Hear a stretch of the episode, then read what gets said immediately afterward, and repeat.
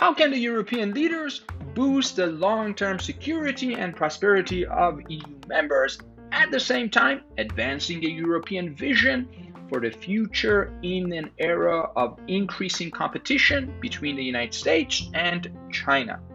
Well, that's the subject of a hot topic and debate inside the EU these days. I'm Ruz Buddy. Join me as in this episode of Ruzcast, we'll be looking at the future of Europe. So let's get started, people. Why don't we think about these questions first, and then we're going to get to the arguments and what the Europeans are arguing about.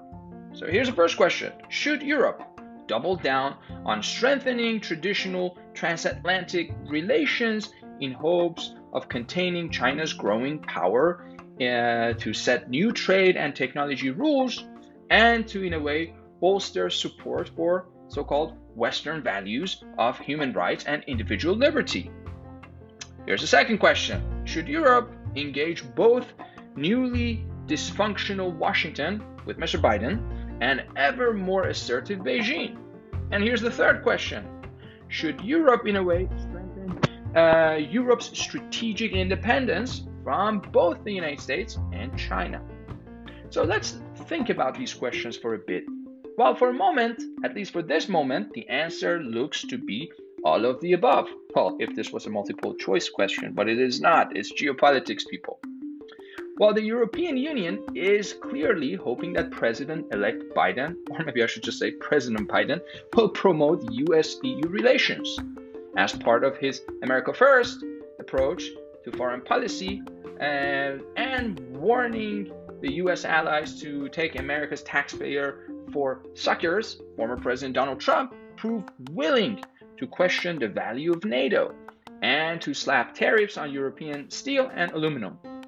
Well, it's no wonder then that after Biden's November victory, the European Commission quickly issued a report titled, ready for this, A New Era of EU US Agenda for Global Change. That is a long uh, topic, by the way, which called for greater transatlantic cooperation on trade, digital regulation, data privacy, and strengthening NATO, screening foreign, uh, foreign, particularly Chinese investment, and limiting China's ability to set new technology standards. I, by the way, I highly recommend everyone reading that report. It is interesting. And yet, as discussed in previous uh, podcast episodes that I've had in the past, I think back in 2020, while European allies are all too conscious that Trump and his, in a way, uh, defiantly uh, unilateralist approach to traditional US allies remain popular with enough Americans, yes, over 70 million of them, that Europe could face a less friendly face in Washington again very soon. In politics, four years or eight years is very soon, people. While there is also recognition in Europe that China remains strong and flexible and will continue to offer important commercial opportunities for European companies. Here's the next thing. That's why the EU was also very quick in signing major investment deals with China. Think about it. Once Mr. Biden's victory persuaded China to offer important last minute concession, well, EU took advantage of that. Beijing wants to avoid a united US and EU break on their expansion of its global influence on trade and technology, while the Biden team hoped Europe would kind of hold off on that agreement, but EU officials saw it differently and were willing to set aside deep concerns about China's recent push in a way to limit democracy in Hong Kong or its use of Uyghur Muslim slave labor in the Chinese region of uh, Xinjiang or Germany's Angela Merkel also has publicly rejected calls to contain China in favor of pragmatic engagement. But change is coming to Europe, people. Yes, Angela Merkel will soon exit the political stage, and France's President Emmanuel Macron will become, at least for the time being, Europe's most prominent voice. And Mr. Macron, like many French presidents, ex- extending back to Charles de Gaulle, is in a way a forceful champion of European strategic independence, while his vision of Europe is collective security, which would give the EU a robust defense capability also outside of NATO.